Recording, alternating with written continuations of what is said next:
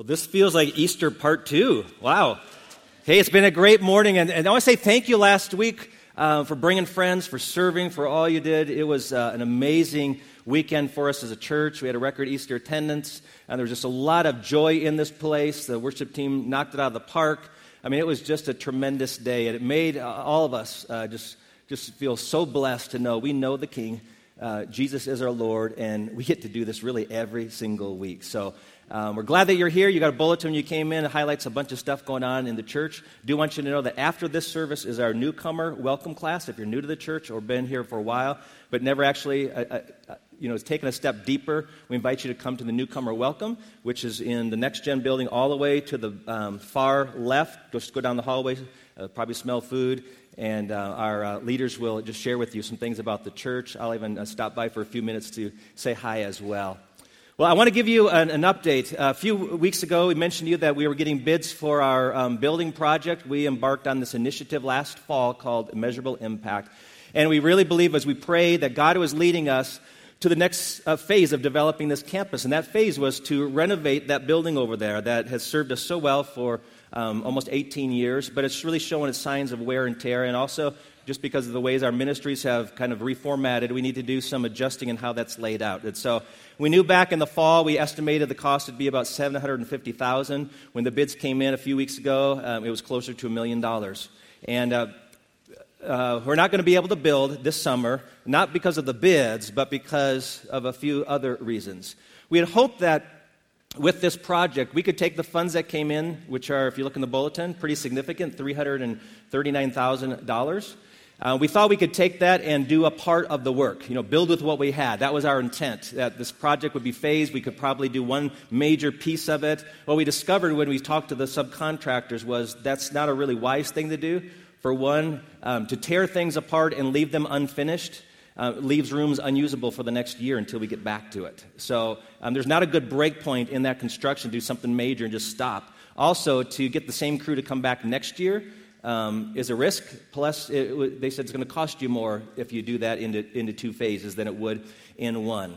And so our elders have made a determination a while back that we are not going to incur further debt, so we're not taking a loan on it. We will wait until God, through his people, um, brings those funds in. So, what does that mean? It means we're still moving forward. It means we still believe this is the direction. The elders have affirmed it, the staff has affirmed it. This is what is needed. Just our timing isn't God's timing. Surprise? Has that ever happened to you? where you want to do something, God says, not yet. And so we, we realize there's some things that need to be put in place as well.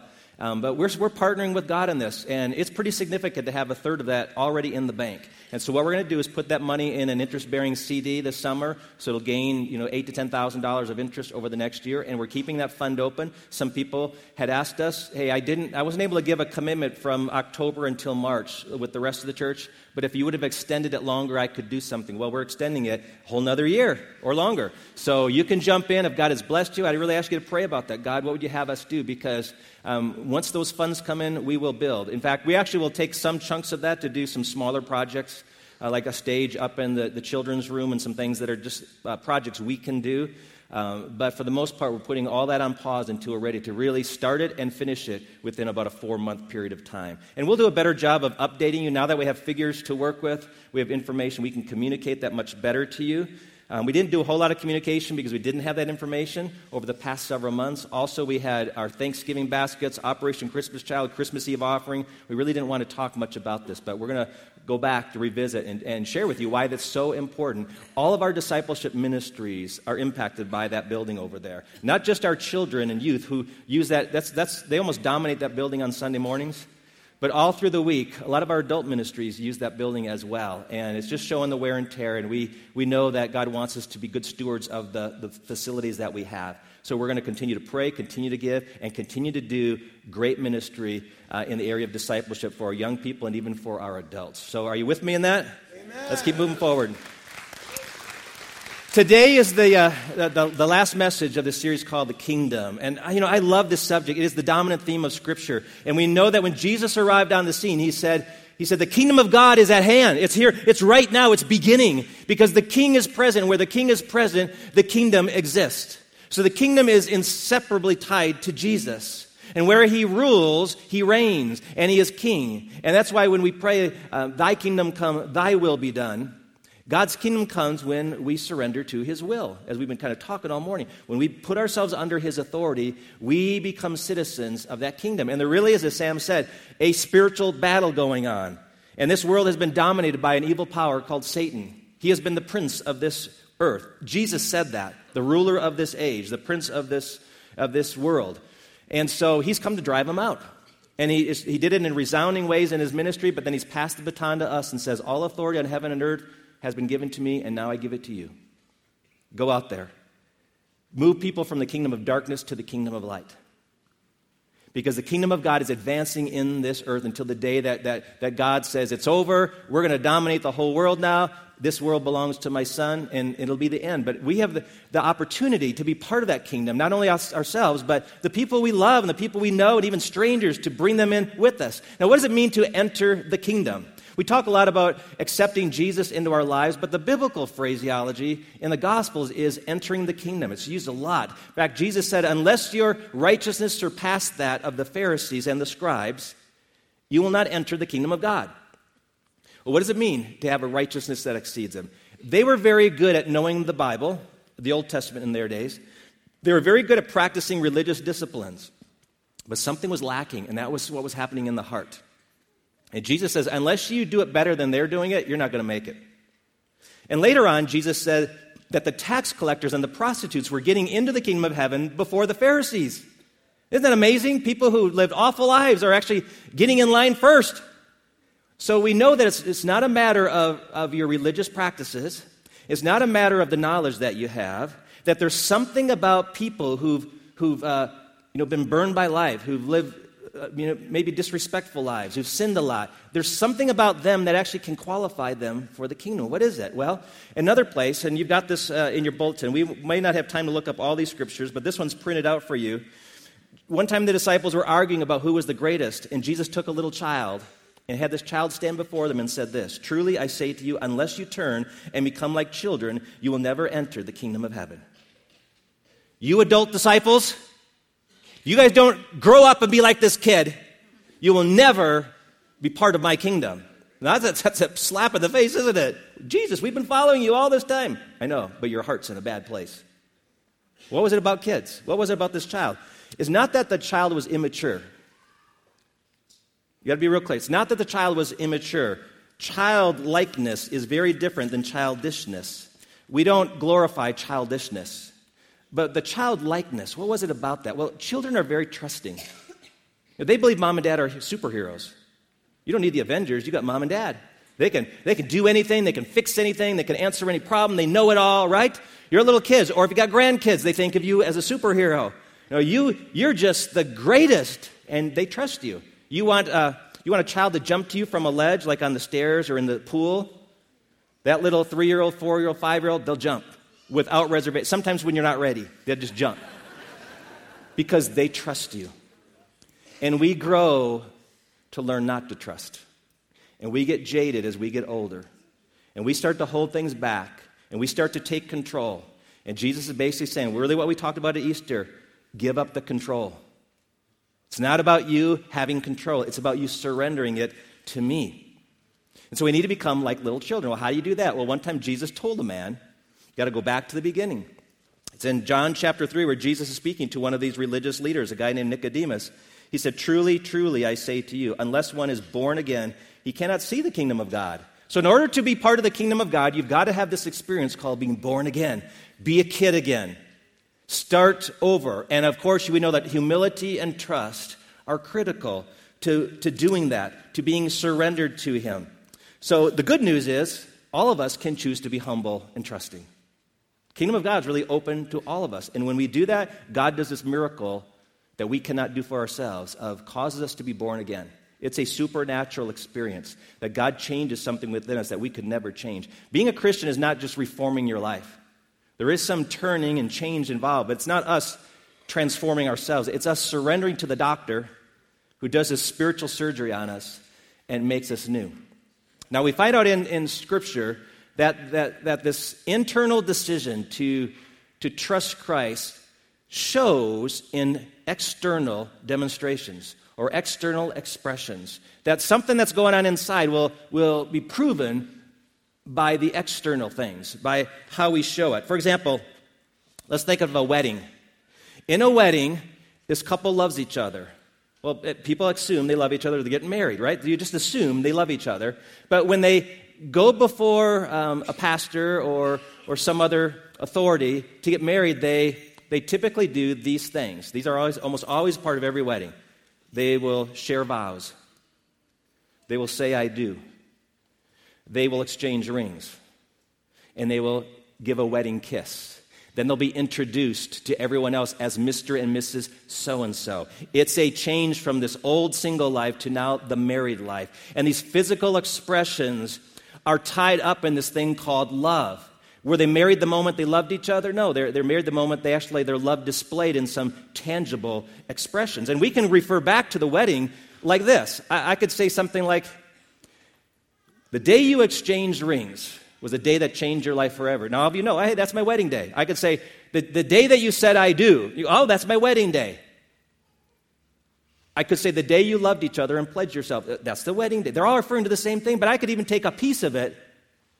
And the day that you were introduced as Mr. and Mrs., oh, that's my wedding day. I mean, they all speak of the same event in the New Testament. People, sometimes Peter will say the day you believed. Sometimes he'll say uh, the day you confessed Christ. Sometimes he says the day you were baptized. They're all referring to the same thing, that the day that you transition from the old life to the new. Now, I want to show you some just real quickly here. These internal decisions are to believe and repent. And the, and the external expressions of this are confessing Christ as Lord and being baptized. So sometimes you hear the kingdom of God is at hand, repent and believe the good news. Uh, to, re, to believe means to place trust in. It's not just something you have in your head. It's not just saying, I agree. It's actually to place trust in someone else. And repent means to turn, to turn from the way you are going to go a different direction. It's a change of mind that leads to a change of behavior. Well, how do you know? How does it show itself? Well, we read again and again in the, in the Bible that, that this showed itself. If you were a believer, if you truly repented, you did these things. You confessed Christ as Lord, you were baptized. Confess means to say, I acknowledge the truth that Jesus is Lord of all and He's my Lord. And then to be baptized meant to be dipped or immersed in water. That's what the biblical word actually means. I grew up in a church that sprinkled babies. That didn't come until a couple hundred years into the history of the church. And more of an escape because of fear of children might die and go to hell. So we need to sprinkle them and protect them. But it never was that way in the beginning. It was always a believer, a person who believed and repented, was baptized laid in water. We'll look at why that's so significant. Buried in water and lifted from that water to symbolize the fact that all of them, their whole body, was, was committed, surrendered to Jesus Christ. And so when you read through the Bible, sometimes you hear just one of those mentioned. You'll hear, it'll say, like, remember the day you believed.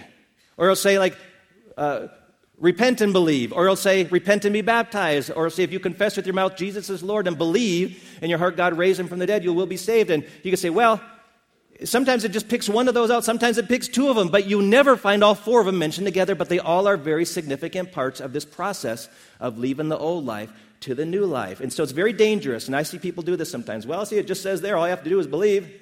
It's what the Bible says. And then others say, see, all you have to do is be baptized. That's what the Bible says. All you have to do is just confess Jesus is Lord. That's all, all you have to do. That's what the Bible says. Well, it says all those, but you have to look at the whole picture. Just like in a wedding, I could say, you know, exchange rings. Well, they didn't say their vows. Well, yes, they did. That was part of it. I just didn't tell you that part of it. They don't always tell you every piece of the process, but they're really looking at this whole picture of an internal and external surrender to the Lord. Now, I'm surprised oftentimes in churches. Now, you don't find this on the mission field. People who receive Jesus are eager to be baptized. But in our culture, people go, oh, I don't know if I need to be baptized. I was told I didn't have to, or I was sprinkled when I was a baby, so I don't know if I want to do that. It always just shocks me that people resist it. It's kind of like when you fell in love with your spouse, for those of you who are married, and did you say, Really, I have to go to, a, we have to do a wedding to be married? Really? Come on. No, he says, We get to have a wedding. We get to show everybody how much we love each other. We get to tell everyone that we are committed to each other. And baptism is an opportunity more than an obligation. It's nothing, it's not something we have to do. You know, get it out of the way, be obedient to Christ. It's I get to be surrendered to Jesus. Isn't that a beautiful thing? I get to be surrendered to him. So when you go to other cultures, they are jumping. They're probably jumping in the water because they, when, they, when they believe in Jesus and want to give their lives, that's what they want to do. They want to be all in. And I know sometimes in our services, we give invitations, things go through your head. And I think the enemy takes those little lies and whispers and says, You don't know enough yet. This isn't the right day for you. You're not good enough. You're not good enough to be baptized. Or just some silly things like, um, you know, you don't like crowds. Or, man, that's going to really mess your hair and makeup up. And so we get all these things going through our heads. And, uh, you know, I don't want to go and debate all of your excuses that you might have for saying, you know, I'm not ready for this, I'm not ready for this, I'm not ready for this. I want to give you a good reason why you should do it. That's all you need. One good reason. I'm actually going to give you five. Here's, here's five things that baptism says and what it means. By the way, people will say this line sometimes baptism has nothing to do with my salvation. I, I would say baptism is not mechanical, it is not magical. Baptism can't save you, only Jesus can. But I will tell you this the meaning of baptism is, is tied to your salvation. It, it is tied to your conversion experience. You can't separate the two. Every reference to baptism is tied to salvation. So, does it have nothing to do with salvation? It has everything to do with salvation. It's a picture of salvation. It's a, it's a surrender. For some people, it's the time of their surrender. So, yes, it has something to do, and you'll see that as we look at these scriptures. So, first of all, baptism is initiation, it's an entrance into a, a new way of living. Now, did you know that people were baptized before John the Baptist came on the scene?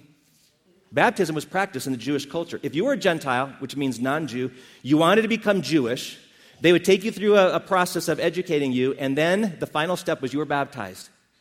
It was kind of a washing of the old and rising to be a new person. You were, that was your initiation into the Jewish community. John the Baptist was preaching in that context, that culture. And so when he told people to believe and repent and then go into the Jordan River and be baptized, he was saying, This is a new beginning. This whole kingdom thing, it's a new beginning for you. It was initiation. We see this when the disciples were scattered out of Jerusalem and went different places to preach. A guy named Philip went to a city called Samaria, or a region called Samaria. And we read this in Acts chapter 8, where he says, But when they believed Philip as he preached the good news about the kingdom of God in the name of Jesus Christ, they were baptized, both men and women. I want you to notice a key word in there when. When they believed. Well, what? When they believed, what happened? Well, when they believed, they were baptized, both men and women. It wasn't like they scheduled their baptism for six months from then. It, it was then. It's like, why wait? Right now, let's get on with it. They did it right then and there. And this is consistent with the Great Commission, where Jesus said, Go into all the world and make disciples of all nations. Matthew chapter 28. Uh, make disciples of all nations, baptizing them in the name of the Father and of the Son and the Holy Spirit, teaching them to observe all that I have commanded you. Now, think about that. If I'm, really, if I'm leading someone to Christ, one of the things I need to do is to teach them all the things about Jesus and how they need to follow him. But this one thing, this one area of obedience called baptism, is actually separated from all those others. Why, why did God do that? Why did Jesus say this is different than all the others? Because it's initiation, it's the beginning. You don't do it again, you don't do it repeatedly. But a disciple is someone who's baptized and then keeps learning how to submit to Jesus. So that surrender that's displayed in the baptistry it should be the attitude all through our lives yes, God, yes, God, yes, God. I surrender myself to you. And so it's a part of initiation, it's the beginning of the, the journey. So baptism is initiation, it's also separation. It's a departure from the past. And this is something I've, I've noticed a lot the last couple years as I've been going through the Bible and some deeper Bible studies. Water is very symbolic in the Hebrew culture. Water becomes a, a mark of, of of division from, from one life to another. We see that, first of all, in the flood with Noah. When God shows a family, Noah's family, and says, I'm going to save you from this wicked culture, build me an ark. And it wasn't until the, the rains came and the floods broke that the boat began to rise, and that water became the separation of who's for God and who's against God. And so those people had left the world behind and says, we're now trusting God in this ark. You know, wherever it goes, we go. We're, we're in it with God. And Paul, uh, excuse me, Peter refers to this in 1 Peter chapter 3 that that was a symbol of baptism.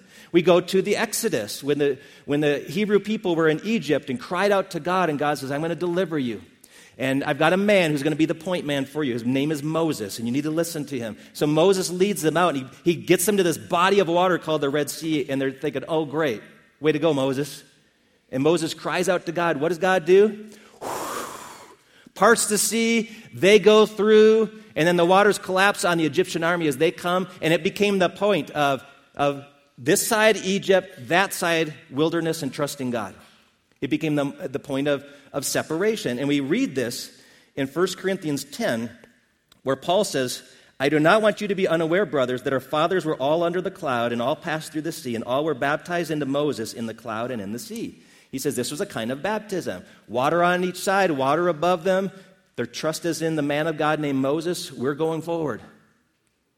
He says that's what you've done when you accepted Christ. You went through a, a, a experience in water and then trusting in Jesus Christ. And so he says this is kind of a unifying experience all through history of people that follow the Lord. We find that when the Israelites wandered for 40 years and they're getting ready to go in the promised land, you might remember that right before they went into the promised land, they're getting ready to go and claim the land. They've got to cross water. They cross the Jordan River, and God miraculously opens it again. And they go through, and see that river becomes symbolic.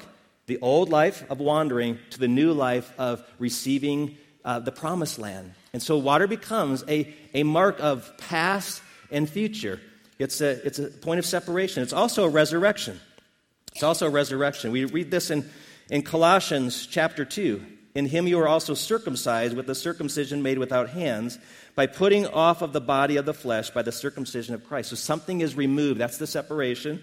But then he says this other illustration having been buried with him in baptism, which you are also raised with him through faith in the powerful working of God who raised him from the dead. He calls it a resurrection. Calls uh, a person who's baptized a resurrection. Now, sometimes we, we, we underestimate the power of a physical experience, but they are very powerful in our lives. We just experienced one a few moments ago. Do you know what it's called?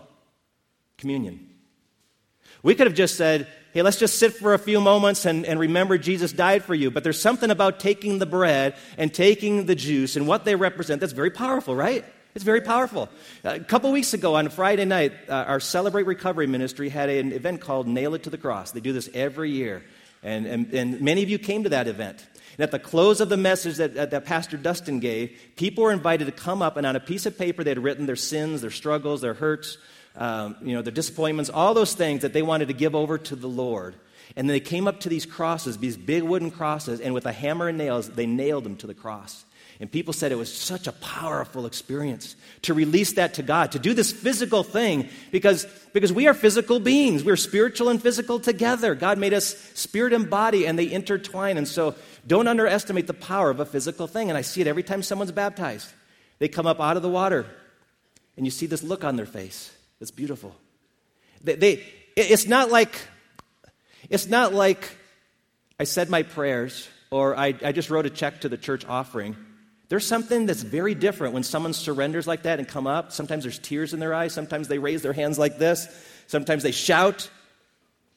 You know, because something very powerful has happened. That physical experience is very meaningful, and God created it to be that way. Baptism is also declaration. It's a declaration. It's a nonverbal way of saying, I believe. So Jesus says in Mark 16, verse 16, whoever believes and is baptized will be saved. Then he goes on to say, whoever does not believe will not be saved. And the reason he doesn't repeat baptism because baptism means nothing without believing. It has no effect at all. You're baptized and your heart's not surrendered to Jesus, you're just getting wet. Okay, it doesn't mean anything. There's nothing magical, nothing mechanical about baptism. It is tied to your faith. It's a physical expression of your faith, just like uh, giving of the rings in a wedding is a physical expression of your love to your husband or your bride. It says something about your commitment. And so one time, this uh, Philip was out preaching in Samaria and, and, was drawn by God to this desert area where an Ethiopian eunuch was riding a chariot. And he had this Old Testament scroll from Isaiah, and he was reading about Jesus. And he says, I don't get this. I don't understand this scripture here. And Philip came along beside him and pointed out that this is referring to Jesus. And he presented the gospel there. And I want you to hear um, the response because the eunuch listened well. And as they were going along the road, they came to some water, and the eunuch said, See, here is water. What prevents me from being baptized? And Philip said, If you believe with all your heart, you may.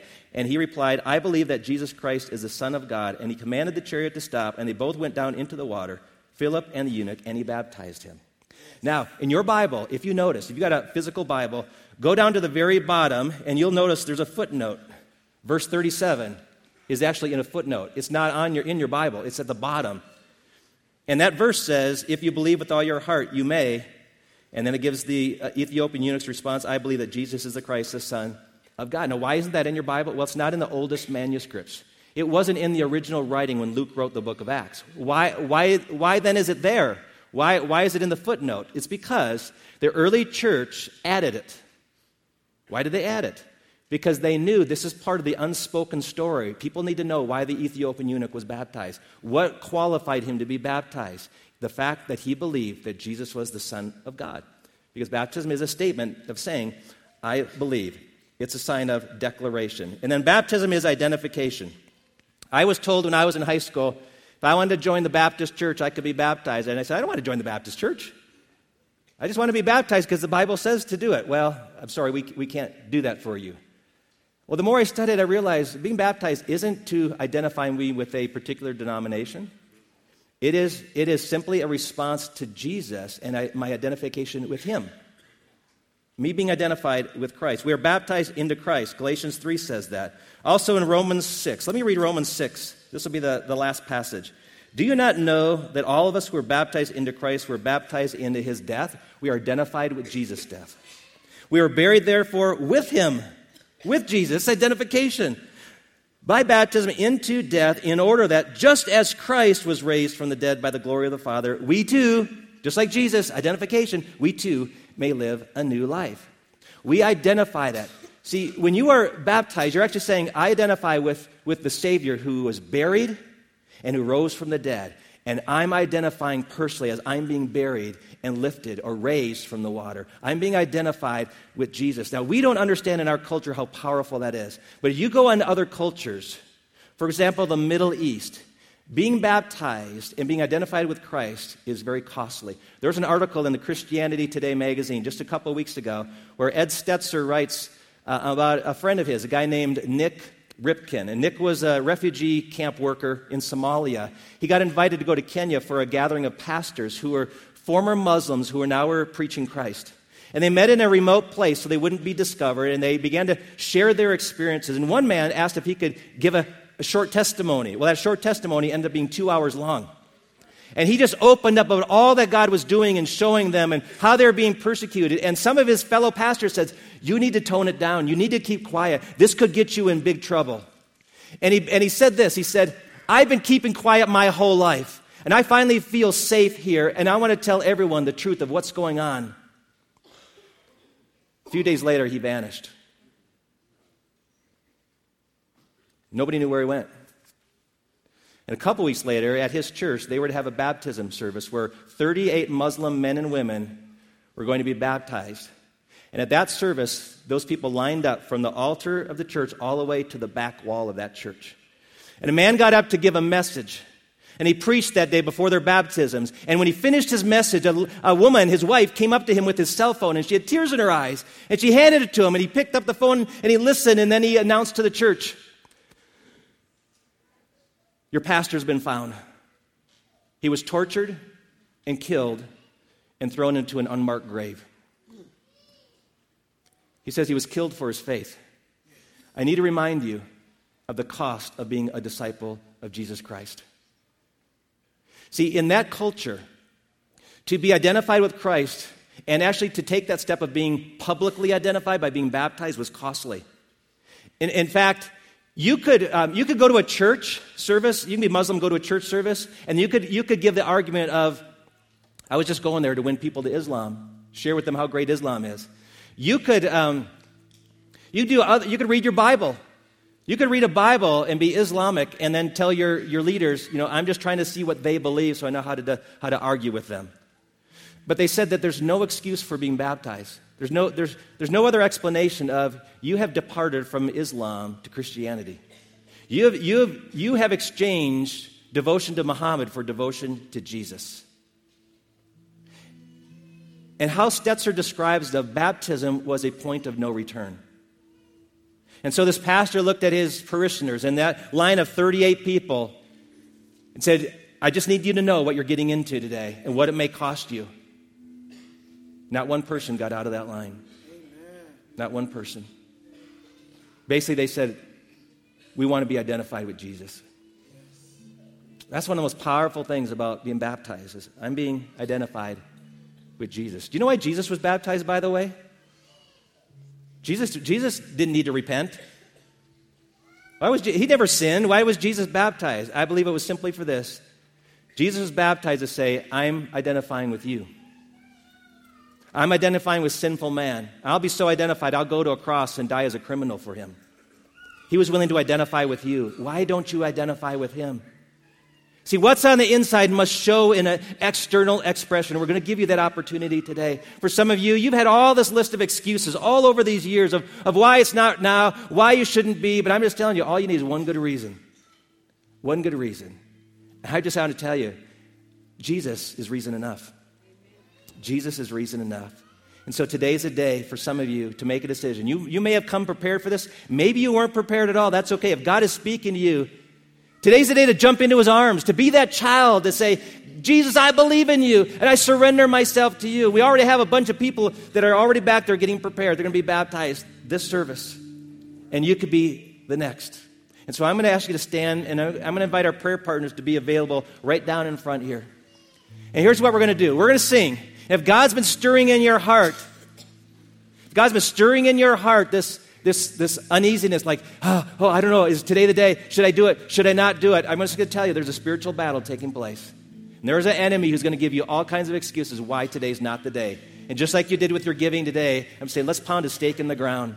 Let's pound a stake in the devil's heart and say, no, I'm all in for Jesus. I'm all in for Jesus, and I'm all in today. And, and don't worry about your hair. Don't worry about anything. We, we will instruct you what to do. You don't have to give a sermon, you don't have to give a speech.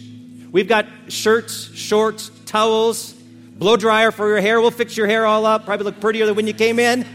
Can't promise that, but no, seriously. When we begin to sing, here's what I ask you to do. If God's been stirring, don't wait. Because the longer you wait, the tougher the battle is going to be. Right away, come down these aisles, meet with one of our prayer partners. They'll welcome you, they'll, they'll pray for you, they'll, they'll guide you over there through those doors where you'll start to get a process because we're going to have a big baptism service today. It's going to be pretty exciting. And for those of us, for those of us who've already done that, I'm going to ask you to do two things stay and pray, okay? Don't go walking out on someone's most significant moment. Don't walk out. They need your love, they need your prayers, they need your support, they need your they need they need you to encourage them. And so you may have someone even seated standing next to you. I'm gonna say seated, but standing next to you, who's at that place and they're wrestling. Begin right now to intercede for the people around you. Maybe you know someone personally, just say, God touch them. We've had so many uh, people over the years who, on a day like this, said, you know what, I'm done putting up excuses. I just want to surrender. I'm just going to start, I'm, I'm going to start fighting the devil instead of fighting against God. This is your chance to do that. So as soon as Pastor Matt starts leading us in worship, as fast as you can get down here, we're going to be celebrating with you, all right? Let's celebrate, church family.